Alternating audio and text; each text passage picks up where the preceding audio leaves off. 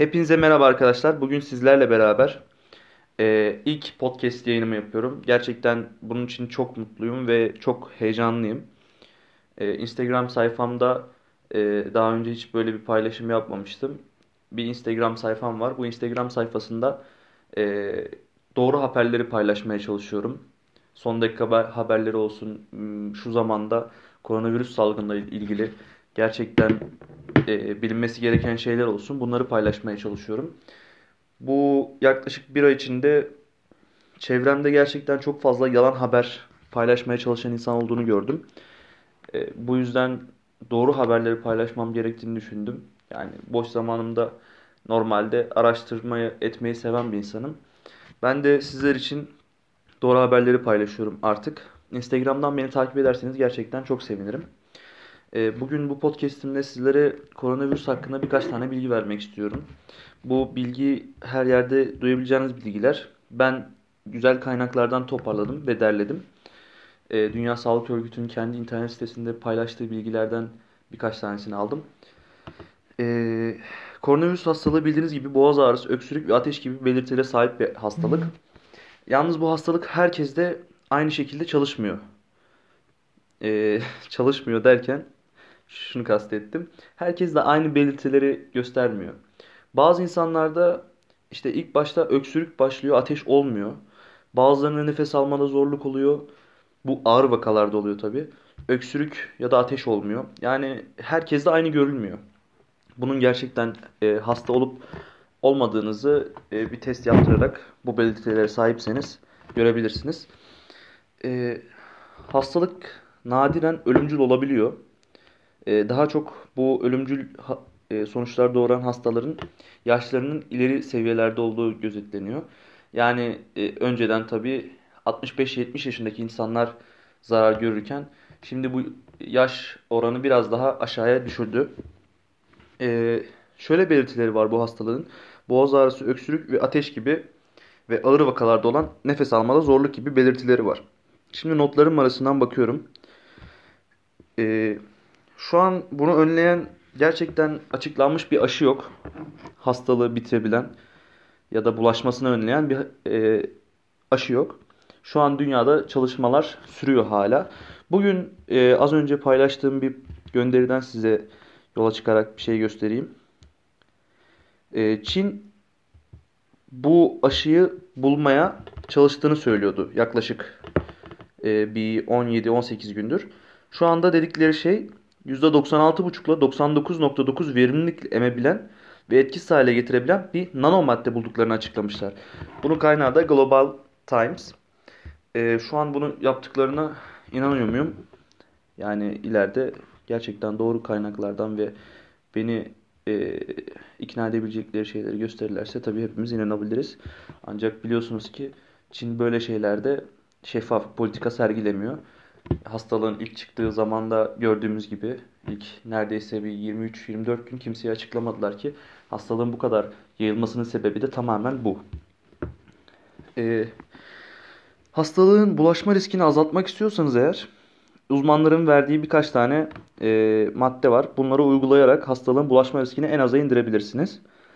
Ellerinizi sık sık alkol bazlı el antiseptiğiyle ya da e, sabun, su ülkemizde kullandığımız kolonya ile temizlemeniz gerçekten çok fazla etkili. Daha sonra öksürürken veya hapşırırken burnunuzla ağzınızı ikisini beraber kağıt mendille örtün ya da dirseğinizle kapayın. Bu sayede e, parçacıklar dışarı çıkmayacak ve farklı maddelerin üzerinde kalmayacaktır. Özellikle kapalı alanda bulaşmayı çok fazla etkiliyor bu olay. Ee, Soğuk algınlığı veya grip benzeri belirtileri olan kişilerle de yakın temastan kaçının. Bir metreden fazla yaklaşmayın bu insanlara. Şimdi şöyle genellikle yaşlılar işte dışarı çıkmasın, yaşlılar şunu yapmasın, yaşlılar bunu yapmasın diyoruz. Ancak bu hastalık yalnız yaşlıları öldürmüyor. Bu gençleri de öldürüyor. Yalnız bizim dediğimiz şey şu. Ölüm daha fazla yaşlılarda olduğu için yaşlılar dışarı çıkmasın. Ama bu demek değil ki gençler dışarıda gezebilir, istediğini yapabilir. Gençler bu hastalıkta şu ana kadar taşıyıcılık yapıyorlar bu taşıyıcılıkta e, yaşlı insanlara bulaştığı zaman hastalık öldürüyor.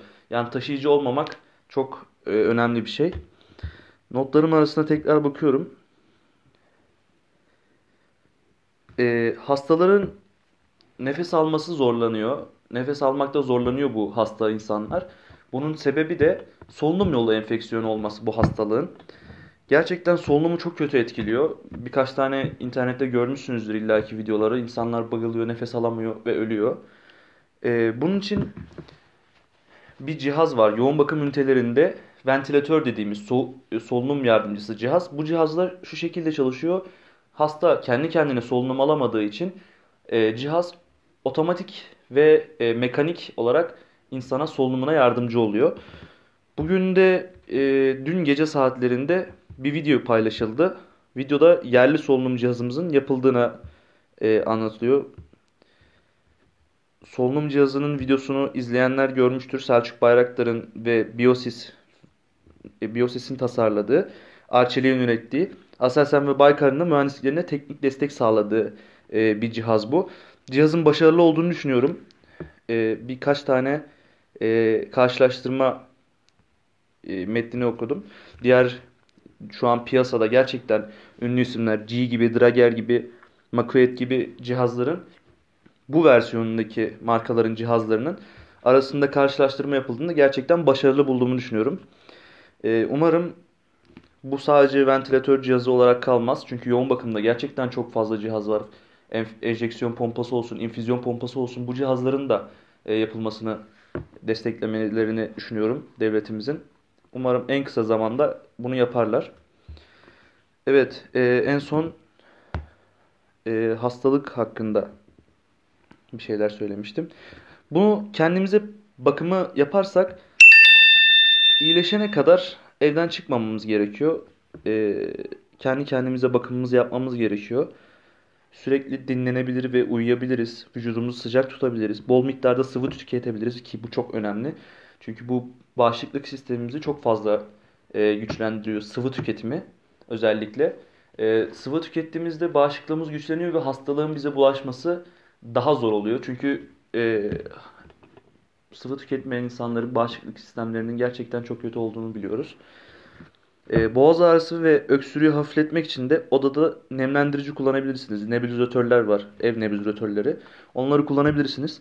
Ve sıcak duş alabilirseniz gerçekten vücudunuza çok fazla yararı olduğunu düşüneceksiniz, göreceksiniz de. E, bugün bu podcast'imi yaptım yaklaşık bir 8 dakikalık, 9 dakikalık bir podcast oldu. E, hata yaptıysam ya da sürçülisan ettiysem lütfen beni affedin. Yakın zamanda sık sık podcast yayınlamaya devam etmeyi düşünüyorum. Eğer sizlerin de desteğini görürsem. Instagram sayfamızı takip ettiğiniz için de teşekkür ediyorum. Kendinize iyi bakın. Hoşçakalın.